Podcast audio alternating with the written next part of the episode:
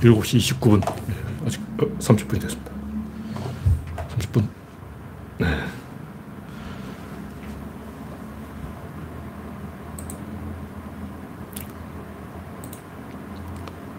화면이 떴습니다. 네, 오늘은 이미지가 좀 잘 나왔네요. 아임슈타인 님이 일발을 꺼냈습니다. 코코 님 반갑습니다. 그레이스박 님 어서오세요. 현재 구독자 2170명입니다. 네, 여러분의 구독과 좋아요는 제작자에게 큰 힘이 됩니다. 랜디 로즈 님, 구한호 님 반갑습니다. 현재 9명 시청 중.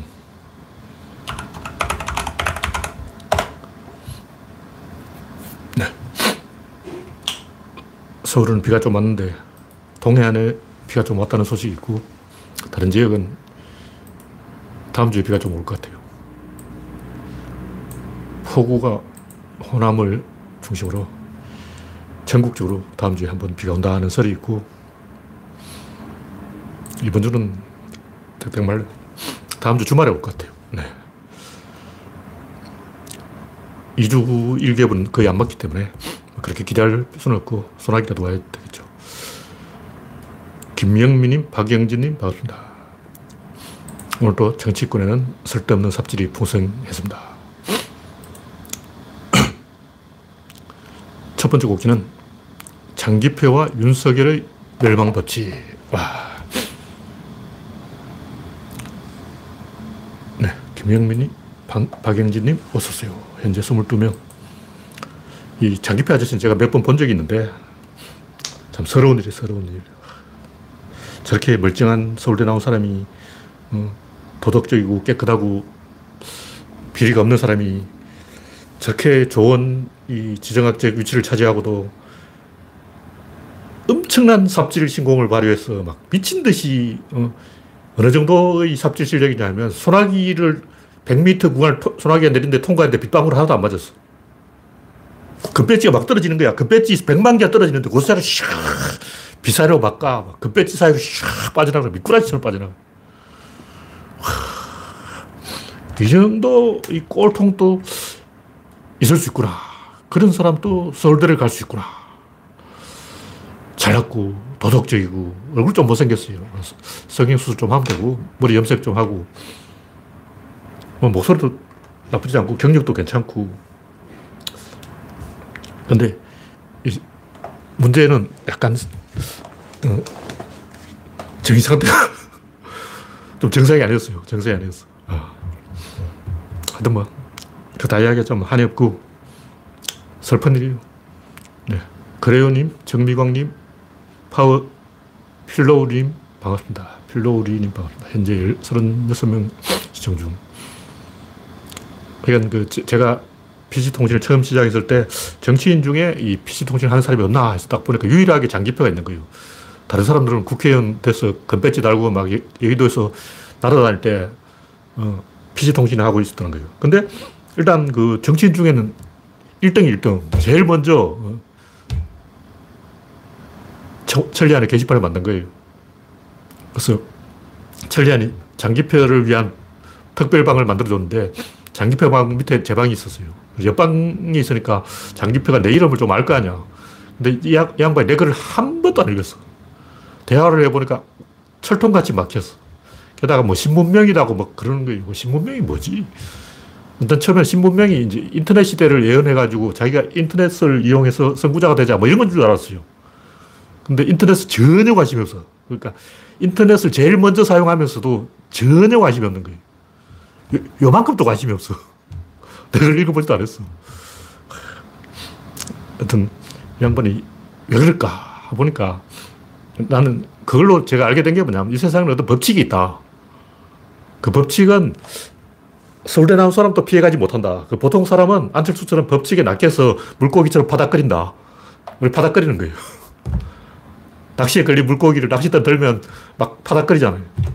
장기표 하는 행동이나 박용진 하는 행동이나 안철수 하는 행동이나 김한길 하는 행동이나 이 양반들 공통점은 뭐냐면 명성을 믿고 서로 대를 낚으려는 거예요. 그게 뭐냐면 옛날에 그 인터넷에서 클립 한 개로 계속 바꾸기를 해서 집을 한 채 바꿨다는 거예요. 글로 세게 일주를 했대.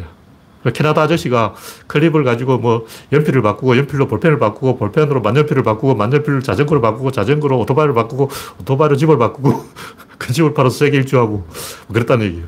근데 정치인들도 그런 식의 과대망상에 빠져 있어요. 근데 세상은 마이너스라고. 자기 팔을 잘라야지 뭔가 플러스를 뭔가 지갑을 줍겠다는 건 절대로 불가능한 거예요. 그럼 박근혜는 뭐냐? 박근혜는 아버지를 칼로 찌른 거예요. 아버지의 공과 과가 있는데 아버지의 과 중에 하나가 박근혜를 낳았다는 거 아니야. 유경수 여사는 박근혜한테 좀 맞았는데 유경수가 죽고 그때부터 박정희가 막 나가기 시작했어요. 박근혜한테 맞았게 박정희한테 맞았지. 제가 말을 잘못했는데. 근데 그 유경수가 유일하게 잘못한 게 뭐냐. 박근혜를 낳은 거야. 그러니까 마이너스를 해야 되는데 박근혜는 자기 어머니를 찌른 거예요. 자기 팔을 자르거나 자기 엄마를 죽이거나 자기 아빠를 죽이거나 뭔가 마이너스를 해야 플러스 생기지. 그냥 지갑이 하늘에서 떨어지기를 바라고 이거는 불가능해요. 그건 안 되는 거야. 원래 과학 법칙이 안 맞다고. 그래서 정치인 10명이 있다면 10명 중에 1명은 운이 좋아서 막 로또로 맞을 수도 있지 않습니다. 절대로 안 되는 거예요. 그럴 확률은 도리도리야. 절대 그 로또 안 맞아요. 그 안철수는 아직도 로또를 열심히 끌고보면 한 개 맞을지 모른다 그러고 막 계속 끌고 있어. 로또밖에 제가 안 가봤지만 그 안철수를 만날 수가 있어요. 그 앞에 있어. 매주 로또를 사러 가. 황당하지. 네. 록고조스님, 이우성님, 김도영님 반갑습니다. 자기 자신한테는 무한 까방권을 주고 도덕적 오만 특히 진보 좌파들이 경계해야 돼요. 좌파들 중에 장기표처럼 도덕적 오만에 빠져가지고 자기가 굉장히 잘난 줄 알고 나르시시즘에 빠져있는 그런 사람 제가 한두 명을 본 게 아니야. 다 그래, 다 그래. 제가 이제 이거 정리해놨는데 장기표 병이라는 병이 있어. 그 옛날에 이 송나라 때 어떤 아저씨가 그 뭐 남조 송나라라는데 그 송나라가 아닌가 보여요. 유어경이라는 사람이 삼불행, 소년등과는 1불행이요. 석부형제 지세는 2불행이요. 유고재능문장은 3불행이라. 이 말은 뭐냐면 이준석처럼 너무 일찍 떠면 망한다. 이준석은 노원에서 왜 세 번 떨어졌을 까요? 너무 일찍 떴기 때문에 명성을 얻은 거예요. 그래서 금배지가 우습게 보이는 거예요.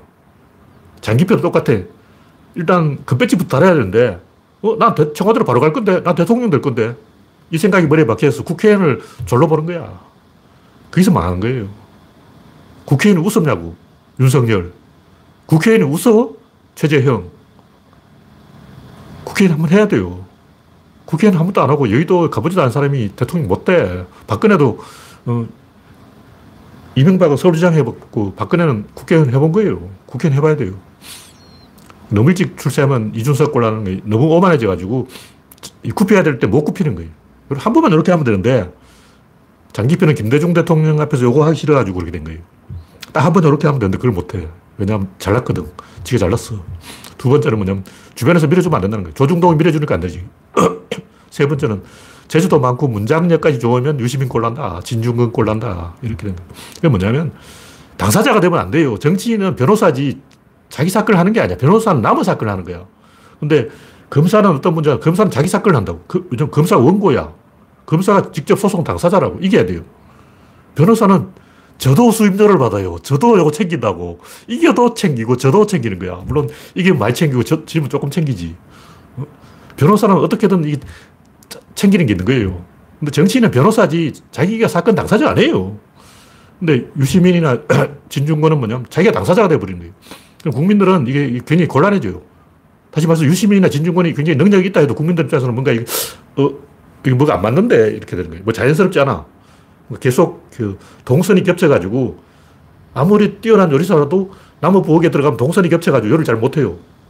백종원이라도 자기 주방에서 해야지 남의 주방에 가가지고 거기 요리사 있는데 막 덩들이 부딪히고 궁둥이 낑기고 막 그러다가 라면 끓여도 엎어버리지. 접시 다 깨버린다고. 동선 충돌이라는 거예요. 그래서 동선을 피해야 되는데 그러려면 글쟁이 짓을 안 해야 돼. 글쟁이 짓에 너무 이 맛을 들리면 안 돼요. 이재명도 페이스북에 너무 많이 써요. 본인이 쓰는지 남이 쓰는지 모르겠는데 만약 이재명이 그걸 본인이 서는 거라면 미친 거야, 미친 거야. 신비주의를 해야지. 그런 거 하면 할수록 그게 중독이 돼가지고 그렇게 되는 거예요. 정신 차려야 돼요. 가끔 한 번씩 쓰는 게 괜찮아. 근데 트럼프도 너무 많이 썼어요. 신비주의라는 건 정치에서 먹히는 전략이야. 근데 윤석열은 자기도 당사자가 돼가지고 자기가 변호사라는 걸 모르고 침묵해야 될 때 계속 떠버리는 거예요. 그냥 그러고 싶으니까. 소년등과하고 똑같은 거예요. 검찰총장까지 돼서 이제 자기가 잘났다 이거지. 그래서 나르시즘에 빠져가지고 자기 사진 올리면 다들 좋아하는 줄 알고 역겨운 사진 올려놓은 거예요.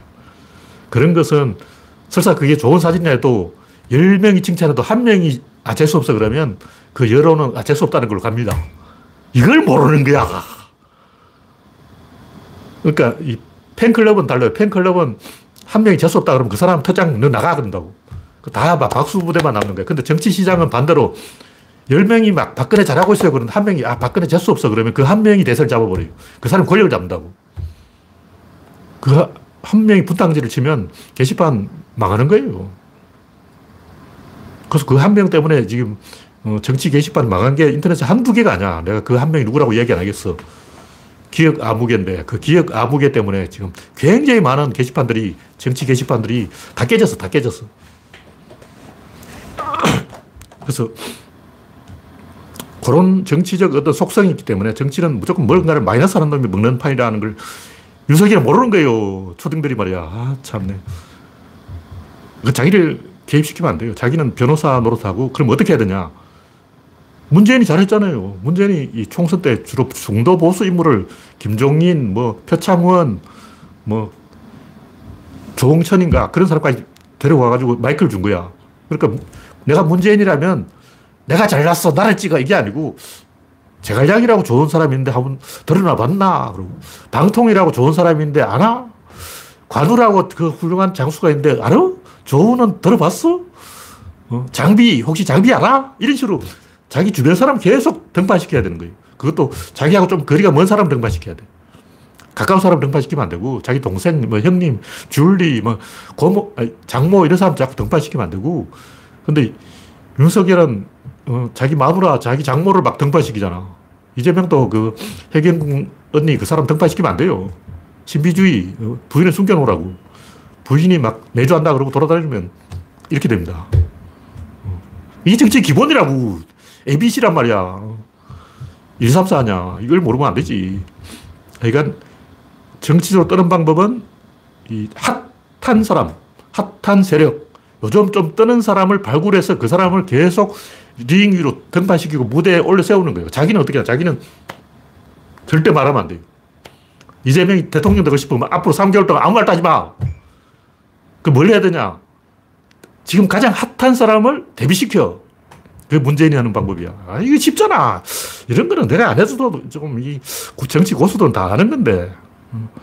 우리나라에 정치 좀 아는 사람이 한두 명이냐고. 이 정도는 해야 되는데 이재명이 그걸 못하는 건 뭐냐면 일하기도 못하지만 주변에 띠란 아저씨들이 다 권력 잡고 있는 거예요. 정치 판짜기는 굉장히 쉬운 거예요. 근데 그것도 못하는 건 등신이지. 하여튼 다음 곡지는 윤석열의 왜구죠. 이 국힘당 세력이 윤석열과 최재형을 빼온 이유는 개혁 이미지를 얻어가기 위한 거예요. 다시 말해서 왼쪽 편을 잡기 위한 거예요. 무슨 얘기냐면 진중권 같은 사람을 잡으려고 한 거예요.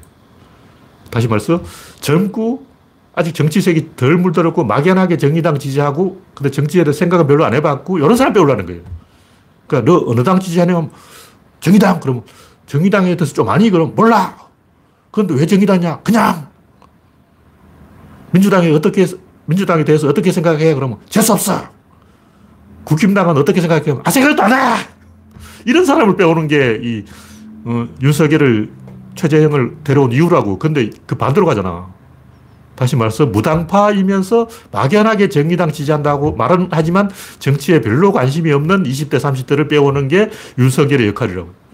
근데 실제로는 그 반대로 그 태극기 할배를 빼오려고 지금 미친 짓을 하고 있어. 왜 그러냐. 아까 얘기했듯이 신비주의 전략을 해야 되는데 그걸 몰라서 그런 거예요. 자기가 변호사라는 걸 모르고 자기가 배우를 하려고 그러는 거예요. 이 국힘당 고정표 35%가 있어요. 이 사람들은 철밥통표라 가지고 누가 보수 후보로 나오든 찍어줘. 무조건 찍어. 막 화를 내면서도 이 양반이 윤석열이가 박근혜 집어넣었지 용서할 수 없어요. 그러면서 막 용서할 수 없어요. 그럼 국힘당 찍어버린 거야. 이번 나오면 무조건 찍어. 일단 찍어놓고 얘기한다고, 그 사람들은. 근데 그 사람 표를 잡으려고 막 찍어줘 이러고 있으니 미친 거 아니야. 그럼 윤석열이 왜 그러냐. 윤석열이 우향우를 하는 이유는 주변 사람들이 부추기는 그 느낌을 재현하려는 거예요. 무슨 얘기냐면, 제가 볼 때 이 윤석열을 부추기 세력이 원전 마피아야. 원전 마피아 세력들이 윤석열한테 붙어가지고 당신은 대통령이 될 수 있어 하고 꼬드기니까 막 부추겨준다고. 그 부추겨줄 때의 그 황홀한 느낌을 재현하려고 개소를 하는 거예요. 개소를 하면 막 사람들이 박수 치는 줄 알고. 한심한 놈들이야. 이 정도로 이야기하고. 분노의 5단계. 지난번에 얘기했죠. 현실 부정 단계, 분노 단계, 타협 단계, 우울증 단계, 수용 단계. 윤석열은 지금 분노 단계에 와서 분풀이를 하려는 거예요. 좀 다음 곡기는 누가 이준석에게 돌을 떠니나. 네. 라은님이 윤석열이 개 안고 있는 사진을 찍은 것은 줄리의 솜씨다. 줄리가 미술의 일각에 있다. 이런 설이 있어요. 옛날에 막 그 라마다 르네상스 호텔 건물에 줄리 그림도 걸려있었다 그러는데 그랬을 수 있죠.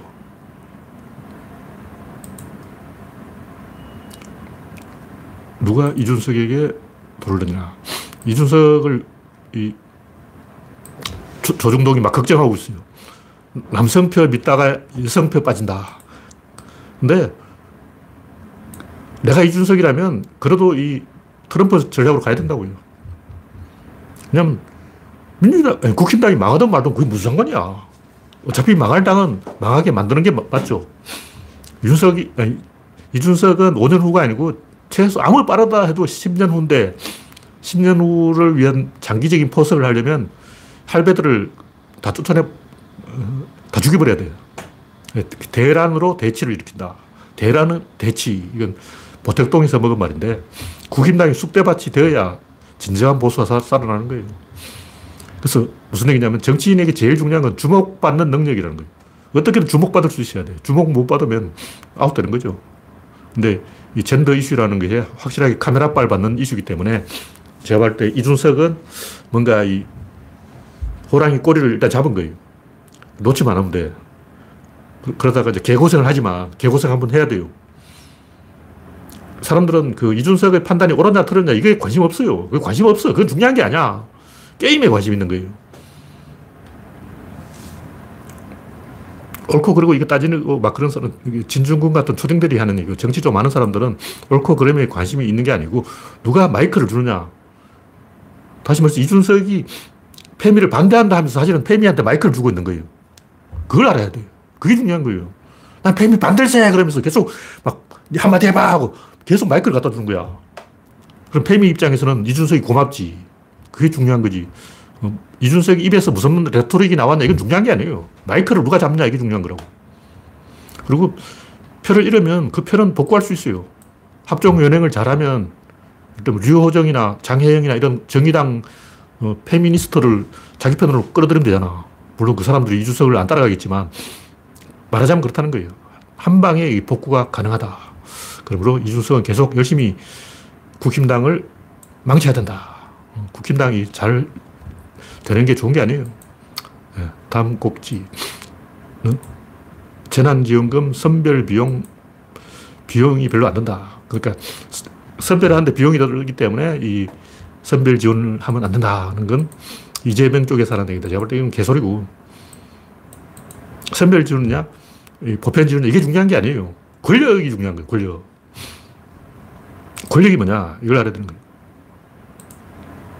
제가 이 기본소득의 딜레마라고 또 다시 칼럼을 한 편 써놨는데 조금 전에 올렸어요. 기본소득이라는 것은 부모가 주는 용돈을 정부가 대신 주는 거예요. 옛날에 할배들이 이제 자식 용돈, 자식한테 용돈 받았었다고. 근데 자식이 용돈을 안 주면 내놔라고 할 수도 없고 표정 관리가 안 되는 거지. 근데 정부가 용돈을 주니까 얼마 줬냐고. 노무현 대통령이 할배들한테 5만 원씩 주기 시작한 게 이제 계속 올라서 지금 몇십만 원까지 올라왔는데 전 국민에게 용돈을 주자. 이게 기본소득이라고. 근데 그럼 어떻게 되냐면 지금 용돈을 주는 부모들은 권력을 잃어버리는 거예요.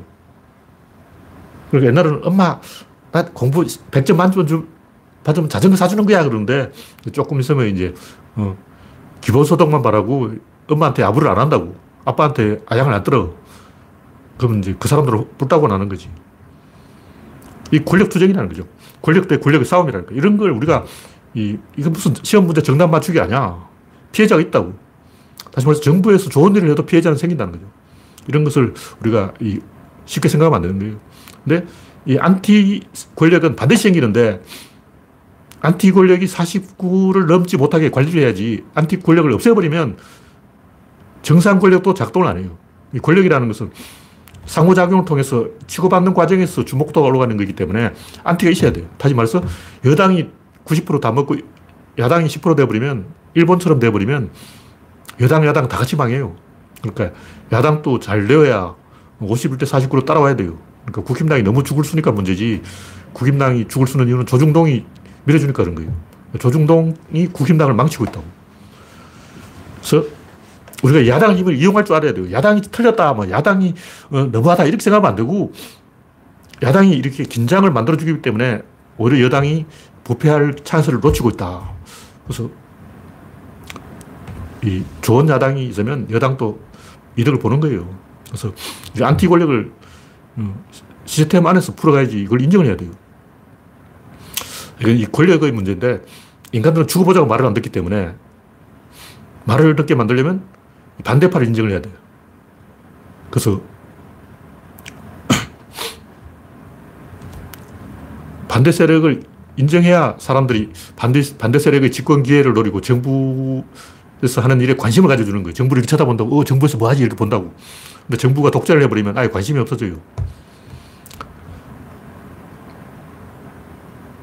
이 정도로 이야기하죠. 그래서 노무현 대통령이 권력을 내려놓았는데 이 내려놓는 게 권력을 부정하는 게 아니고 새로운 권력을 발굴하려는 거예요. 다시 말해서 노무현 대통령이 권력이랑 뭘 갖고 있는데 이걸 그냥 탁 놔버리면 권력이 깨서 없어져 버린다고. 그러면 국민들은 화가 나는 거예요. 아니, 자기가 표를 찍어서 권력을 만들어, 권력을 막 어렵게 만들어가지고 이거 갖다 줬어. 갖다 줬는데 권력을 그냥 떠져버렸어. 그건 뭐냐면 국민이 자기 돈을 100만 원을 교회 헌금했는데 교회에서 그걸 그냥 막 공중에 떠져버린 거야. 그러면 짜증이 날 거 아니야.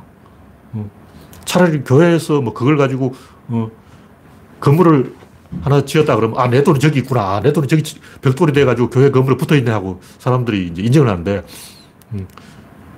목사가 그걸 개인적으로 닦아먹어버렸다. 그러면 안 되죠. 다시 말해서 국민이 준 권력을 대통령이 마음대로 어디 가지고 던져버리면 안 돼요. 왜냐? 자, 국민이 권력을 노무현한테 줬는데 그 노무현은 결국 어디 가냐면 그 권력이 조중동한테 넘어갔어. 왜 내 권력이 노무현을, 그 권력을 조중동한테 줘버리냐고. 우리가 좀 깊이 생각을 해봐야 돼요. 아, 노무현은 권력을 내려놓았어. 잘했어. 막 박수치고 막 노무현 최고 이런 상황이 아니라고. 왜 내 걸 조중동이 먹어버리냐고. 깊이 생각을 해봐야 돼요. 노무현 대통령이 권력을 내려놓은 이유는 그냥 권력을 막 뒷바닥에 던져버린 게 아니고 인터넷에 준 거예요. 그게 어디 갔냐면 지금 김어준한테 가 있다고. 다시 말해서 노무현 대통령이 권력을 내려놓은 것은 노무현이 자기 권력을 김어준한테 준 거지 조중동한테 준 게 아니라고. 조중동은 중간에서 약탈한 거야. 강탈한 거라고. 날치기를 한 거지. 그러니까 노무현이 김어준한테 딱 주는데 중간에서 샥 덜치기를 한 거죠. 그래서 깊이 우리가 생각을 해봐야지. 그냥 막연하게 막 권력을 내려놓고 기본소득 해버리고 다 줘버리고 막 이렇게 하면 망합니다. 멸망이 멸망. 그래서 이번에 사면에도 제가 한마디 했는데 사면을 전혀 안 해버리면 사면권의 존재의 의미가 없어져서 권력이 사라져버려요. 대통령이 손해본다고. 대통령 지지율이 떨어지는 거예요. 또 사면을 하면 또 지지율이 추락하는 거예요. 왜냐면 사면을 하면 또 이제 사면을 받아가 이명박근혜가 나 사면돼서 용돈 죽겠지 하고 이제 그때부터 개지랄을 하는 거야. 난리가 난다고. 그래서 이걸 굉장히 사용을 잘해야 돼요. 사면을 전혀 안 해도 안 되고 사면권을 남용해도 안 되고 찬스에 맞게 잘 사용을 해서 사면을 하긴 해야 돼. 근데 저쪽에서 어떻게 나오는지 봐서 그럼 결국 이석기만 억울하게 됐잖아. 이석기는 아무 죄가 없어요. 아무 죄가 없는데 잡혀있잖아. 왜 그러냐고. 청주에 있는 생계형 간첩. 그 양반들이 뭐 북한에서 4만 달러를 받아서 중국 여행하면서 썼다 그러는데 한심한 아저씨들이지. 생계형 청주 간첩, 이 양반들 때문에 이석기가 나오는 거예요. 이석기는 나는 무죄다 하고 항변할 게 아니라 그 간첩들한테 돈 준 김정은이한테 가서 이야기하라고. 정은이한테 빨리 전화해가지고 정은이 형 왜 간첩들한테 돈 줘? 공작금 주지 마! 하고 따지라고. 정은이 형이 아니고 정은이 동생이지. 하여튼 이게 쉬운 게 아니다는 거죠. 그래서 권력을 함부로 내려놓으면 안 되고 갖고 있어야 돼요. 갖고 있다가 새로운 권력을 계속 만들어야 됩니다. 그래서 새로운 권력에 권력을 줘야 된다. 그런 얘기죠. 그래서 자발 이석기, 이재용 가석방은 거의 100% 어떻게 풀려날 것은 정해져 있었다고 봐요. 왜냐하면 이재용이 어떤 짓을 하냐면 주가를 떨어뜨리는 거예요. 그러니까 일부러 투자를 안 하고 깜빵 안에서 파업을 하고 있다고. 그러니까 좆대 봐라 이러고 이제 내 없이 잘 되나 보자 하고 이재용이 파업을 하고 있는 거예요. 그러면 이게 이것 때문에 삼성이 망하냐 안 망하냐 이게 중요한 게 아니고 깜빵 안에서 선거를 영향을 미친다고. 그러니까 이재용이 깜빵 안에서 선거에 영향을 미치는 것보다 깜빵 밖에서 선거에 영향을 미치는 게 조금 더 낫다는 거죠. 깜빵 밖에 있으면 어떻게든 전화라도 할 수 있잖아. 근데 깜빵 안에 있으면 이 대책이 어느 쪽이 유리하냐 이게 중요한 게 아니고 어느 어떤 길로 나오든 조중동은 이걸 가지고 악선전을 하는 거예요. 그러니까 이재용 때문에 주가가 올라가면 그 봐라 이재용은 풀려나니까 주가 올라가네 그러고 이재용 때문에 주가가 더 떨어지면 그 봐라 진작에 풀어줬어야지 왜 그걸 잡아가지고 주가 안 오르냐고 막 우리가 어떤 대응을 해도 결과가 어떻든 조중동은 이걸 가지고 악선전을 합니다. 그럼 우리는 어떻게 대응해야 되냐? 일단 이재용이 밖에 나와 있는 게 조금 더 정치적으로 맞대응하기 유리해요. 어쨌든 이 대한민국에서 칼자루를 누가 쥐고 있냐면 정부가 쥐고 있어요. 네이버가 정부한테 까불다가 다음 카카오가 네이버를 제껴버린 게 뭐냐면 정부가 네이버인지 다음이다 정부한테 개기면 좆되는 수가 있다. 이걸 보여주려고 일부러 그렇게 한 거예요. 제가 볼 때 정부에서 분명히 네이버한테 이렇게 신호를 했어. 너희들 어떻게 되는지 한번 두고 보자. 신호를 보낸 거예요. 그런 게 있어요. 하여튼 그 뭐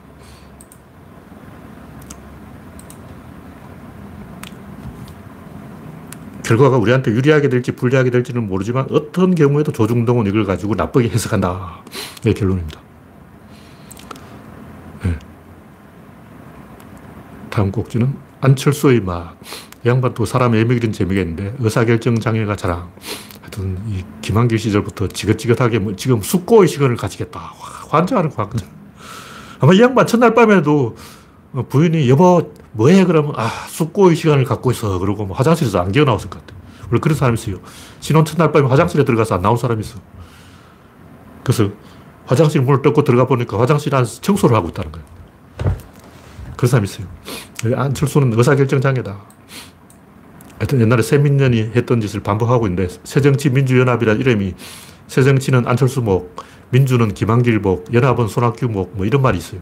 사실인지 잘 모르겠는데 그럼 국민의당하고 이 국민의힘당이 합당을 하려면 당명을 어떻게 지어야 되냐. 여기서 걸린 거야. 그러니까 안철수는 이 국힘당이 국힘당 당명 안에 미리 국민의당 이름을 넣어놨어. 왜 남의 당명을 자기 당명 안에 넣어놨냐 이거지. 이거 가지고 삐졌다고. 내 당명을 네 당명 안에 넣어놓으면 합당명은 어떻게 되냐고. 그럼 국민의 국민의힘당이냐? 국민의의당. 당명을 그러니까 당명 안에 안철수 몫을 반영할 수가 없는 거예요. 그러니까 옛날에 안철수 당명 안에 어떻게든 새 정치를 넣어야 된다. 그걸 했는데 지금 이제는 또 국민의까지 넣어야 된다. 근데 이미 들어있어. 그리고 국민의힘당 그 당명 지은 사람이 짠대가리 굴려가지고 안철수를 엿먹이려고 미리 그렇게 안배를 해놨어요. 네, 이 정도로 이야기하고 다음 곡지는 화풀이 대상이 필요해. 강백호 선수가 그 껌을 질겅질겅 씹었다고 비판하는데 그럼 질겅질겅 안 씹고 잘근잘근 씹어야 되나? 이렇게 씹어야 되나? 껌을 딱딱 씹어야 되는데 왜 질겅질겅 씹었냐? 잘근잘근 씹어야지. 화가 나기 때문에 화풀이를 하는데 화가 난다고 화풀이를 하면 그런 사람이 소인배예요. 군자가 되려면 화가 나면 일부러 이제 막 웃고, 남들 웃을 때는 화를 내고 좀 그렇게 역으로 찔려야지 남들이 화내니까 나도 화낸다 이건 아니죠. 그러니까 강백호도 지금이라도 군대 가서 축구를 열심히 하면 대대장이 귀여워해 준다고. 물론 이제 경찰팀 이런 데 들어가면 안 되고, 하여튼 야구 선수는 축구도 잘한다 하는 게 군필자들의 속설이에요. 우리 부대에 야구 선수가 한 명 있었는데 그냥 뭐 축구를 날아다녔어. 골을 엄청 잘 넣었어요. 네, 다음 곡기는 인간은 만지는 동물이다. 오마이뉴스 기사에 사람은 서로 만지지 않으면 고통스러워한다. 호랑이는 혼자 살기 때문에 안 만져도 되고, 개는 냄새를 못 맡으면 삐뚤어지고, 인간은 신체 접촉이 없으면 삐뚤어지는 거예요.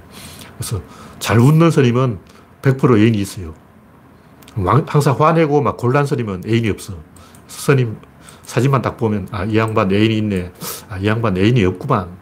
아, 이 양반은 게이였구나. 다 알 수가 있어요. 누구라고 이야기하진 않겠지만 얼굴만 딱 보면 아, 이 양반은 왜 선임이 되었구나. 그렇구나. 납득! 그런 게 있어요. 예. 다음 곡지는 모든 웃음은 비하의 소지가 있다.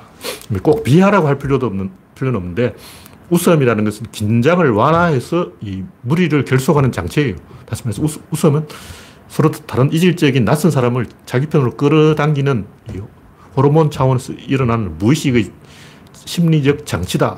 그러므로 이 비하하는 그런 속성이 반드시 있습니다. 첫째는 이제 자학 개그, 또 하나는 이제 일본식 만자이, 복해와 쩌꼬미가 쩌꼬미가 복해를 때려요. 때리는 개그. 이런 게 다 비하죠. 김병만이 맨날 유담한테 매를 맞잖아. 그래서 모든 유머에는 이 비하가 있거나 아니면 비하 속성이 있거나 아니면 이제 야한 글을 하다가 선을 건드려요. 긴장시킨다는 거죠. 긴장시켰다가 이완시킨다. 이건 뭐냐면 웃음이라는 건 물리적으로 터져나오는 거예요. 왜 웃음이 일어날까? 과호흡 때문에 그래요. 숨을 들이마시긴 하는데 내쉬지 않으면 갑자기 으악 하고 터져나오는 거예요. 조건반사라고. 그래서 비하를 하지 않는 유머도 있긴 있는데 그건 넌센스 유머, 반전 유머 이런 건데, 그게도 이 긴장을 조성했다가 이완시키는 그런 요소가 있어요. 그 뭐냐면 그거는 상황을 비하하는 거예요. 사람을 비하하는 거 있고, 자기 자신을 비하하는 게 있고, 지금 우리가 처해 있는 이 상황 자체를 비하시키는 게 있고, 어떻게든 비하가 있어요. 아니면 성적 비하가 있거나. 그래서 이것이 그 서로 다른 낯선 사람을 동료로 묶어주는 데는 자기 비하라든가 상대방 비하라든가 어떻게든 비하가 들어갑니다. 그래서 오랜만에 만나면 반갑다고 막 얌마하고 막 배를 때려요. 남자들이 난 반갑다고 막 욕설을 하는 거야. 반가우면 약간 반갑다 이러던데, 야 반갑다 시뱅아 그러고. 우리나라만 그런 게 아니고 헐리우드 영화들 보니까 텍사스식, 이것은 텍사스 방식이다 하고, 에이 덩신아 머저리야 그러고 막, 에이 아일랜드 양아치야 그러고, 야 폴란드에서 온 머저리야 그러고 인사 그런 거예요. 짐 캐리도 그런 걸 하던데, 캐나다 사람 만날 때 만나자마자 에이 바보야 해놓고 상대방이 오해할까 봐 이런 걸 한다는 거예요.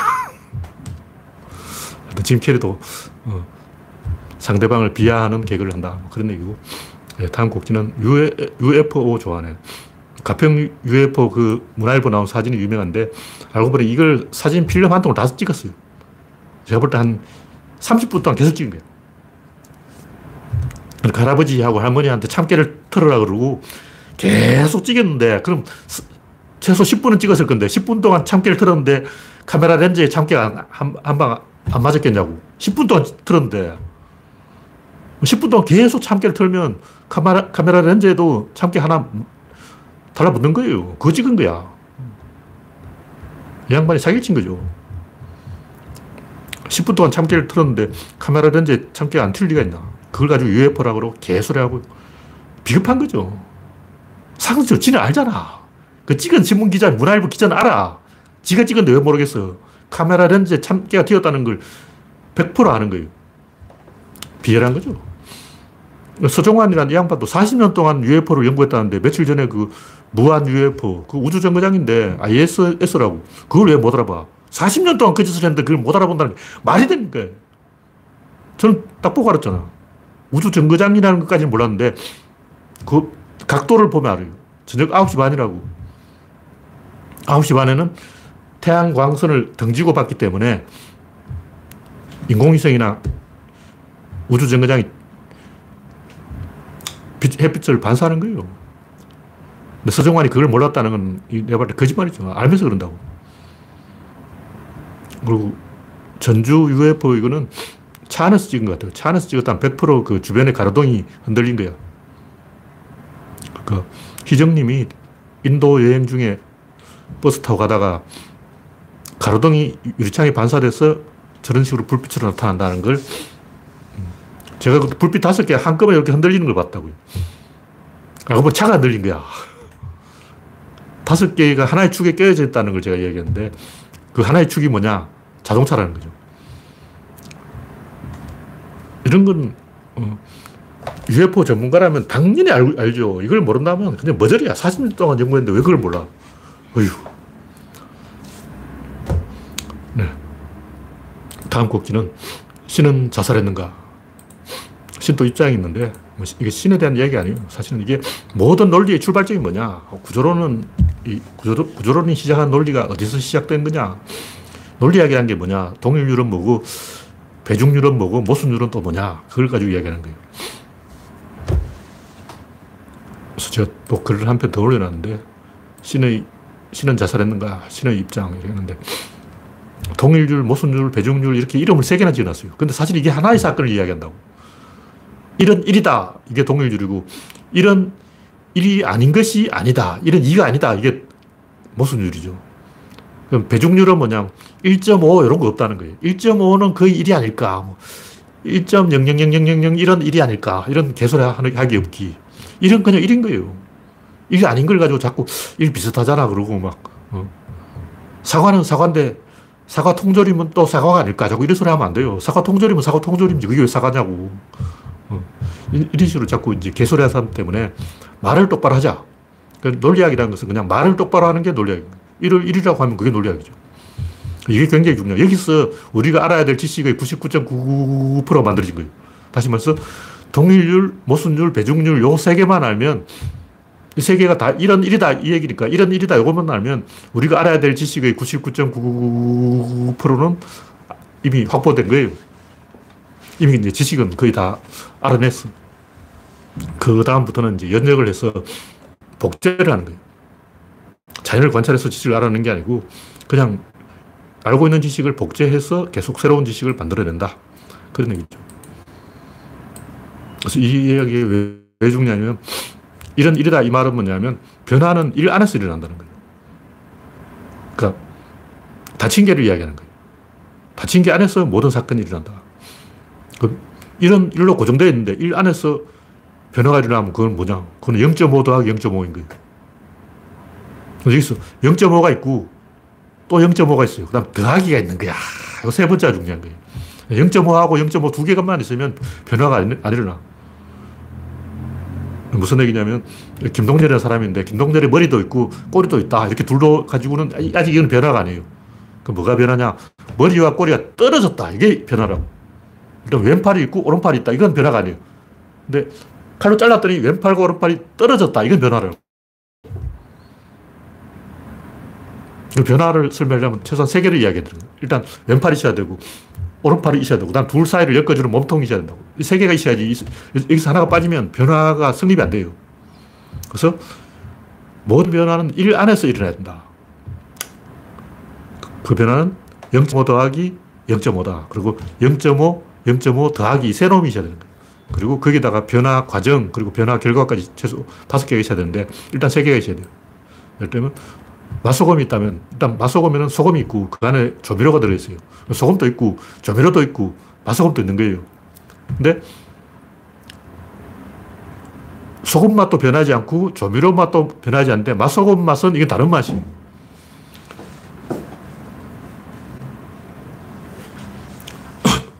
그래서 변화가 내부에서 일어난다. 엄마도 안 변하고 아빠도 안 변하는 거예요. 근데 우리는 이제 결혼이라는 형태로 제3자를 끼워 넣지만 결혼식이라는 게 뭐냐면 정인을 세우는 거예요. 정인이 없다고 치고 무인도에서 두 명이 산다고 치고 무인도에서 남자 한 명, 여자 한 명, 두 명이 있다고 치고 그 외부가 전혀 없다고 치고 거기서 두 사람이 사귀거나 안 사귀거나 간에 아무 관계가 없습니다. 그래서 오늘부터 뭐 1일 뭐 이런 거 없어. 그렇게 무인도에 사는 두 사람이 딱 만나가지고 야 우리 오늘부터 1일 할까 뭐 그런 거 없습니다. 그거 절대 안 돼요. 거기서 결혼했다는 건 의미가 없어. 정인이 없으니까. 혼인신고 어디 가서 할 거야? 무인도에 두 명밖에 없는데 뭐 혼인신고를 받아주는 데도 없고. 근데 아기가 태어나면 다르죠. 최소한 세 개가 있어야 이 변화가 성립한다. 그 세 개는 하나 안에서 일어나는 세계다. 그런 얘기죠. 이게 왜 중요하냐면 그 하나의 지배를 계속 밖으로 받게 되는 거예요. 다시 말해서 그 세 사람은 무인도 안에서 죽이 되든 밥이 되든 끝장을 봐야 되는 거예요. 다친 게 안에서 사건을 일으켜야 된다고. 다친 게 밖으로 나가기 없기. 다친 게 밖으로 나갈 수 없다. 이것은 아까 모순율. 그럼 다친 게 밖으로 살짝 걸치면 어떻게 될까? 그것도 안 되는 거예요. 그게 배중률. 그래서 이 논리학으로 세상의 거의 모든 지식의 100%를 알아낼 수 있습니다. 그럼 이런 그 논리학을 어떻게 알아내느냐? 그 얘기, 아까 얘기한 전지전능이, 전지전능. 전지전능은 모순된 말이고 그런 거 없어요. 전지전능이 가능하다면 신이 자살할 수도 있고, 신이 나 오늘부터 신 안 할래 그러고 포기해버릴 수도 있고, 신은 신 자신의 전지전능을 버릴 수도 있는가, 이런 문제가 나오는 거예요. 구조적으로 그건 불가능합니다. 그러면 전지전능이란 말 자체가 모순인 거예요. 전지전능은 없어. 그럼 신은 뭐냐? 신은 전지전능한 존재가 아니고 전략이에요, 전략. 그러면 전지전능 대신에 뭐가 있냐? 무지무능이 있는 게 아니고 조건지 조건능이 있는 거예요. 그 조건지 조건능의 조건이 뭐냐? 아까 얘기했듯이 동일률, 배중률, 모순율. A는 A다. A는 A 아닌 것이 아니다. A는 A거나 B거나 둘 중에 하나지 양다리 걸치기 없기. 세 가지 조건만 지키면 된다. 그 조건 안에서 변화가 일어난다. 그 모든 변화는 실제로 본질이 변하는 게 아니고 관계가 변하는 것이다. 즉 관측자가 변하는 거예요. 이 우주 안에 변화라는 것은 실제로는 없어요. 변화가 일어났다는 것은 실제로는 사건이 진행됐다. 손가락을 이렇게 하거나 하면 뭐가 변했냐고. 변한 게 없잖아요. 이렇게 해도 손가락이고, 이렇게 해도 손가락이고, 이렇게 해도 손가락이고. 근데 이렇게 하면 상대방이 저기서 안녕 하고 인사를 하는 거예요. 이렇게 하면 한 번 붙을 거냐? 싸울 거냐? 이런 거라고. 그래서 내가 손가락이 변하는 게 아니고 이 손가락을 보는 다른 사람의 행동이 변하는 거죠. 변화는 관계에서 일어난다. 그런 얘기예요. 그래서 이런 걸 통해서 우리가 미리 많은 것을 알 수가 있어요. 또 사건이 진행되기도 전에 그 사건이 어떻게 진행될지, 사건의 다음 단계를 우리가 충분히 알 수가 있다. 그래서 우리는 믿을 수가 있다. 그 믿음이 있으니까 그 믿음의 대상으로 신이라는 단어가 있는 거예요. 믿음은 실제로 있어요. 왜냐하면 전략이 있기 때문에. 아까 얘기했듯이 그 밖으로 나갈 수 없다는 것 100% 믿을 수 있기 때문에 그에 따른 전략이 있고, 그 전략이 있기 때문에, 전략을 믿기 때문에 그 믿음의 대상으로 신이라는 단어가 있는 거지. 뭐 수염난 어떤 할아버지가 있는 건 아니고. 네. 오늘은 대충 이 정도로 마치겠습니다. 네. 현재 107명 시청 중. 네. 참여해주신 107명 여러분 수고하셨습니다. 감사합니다.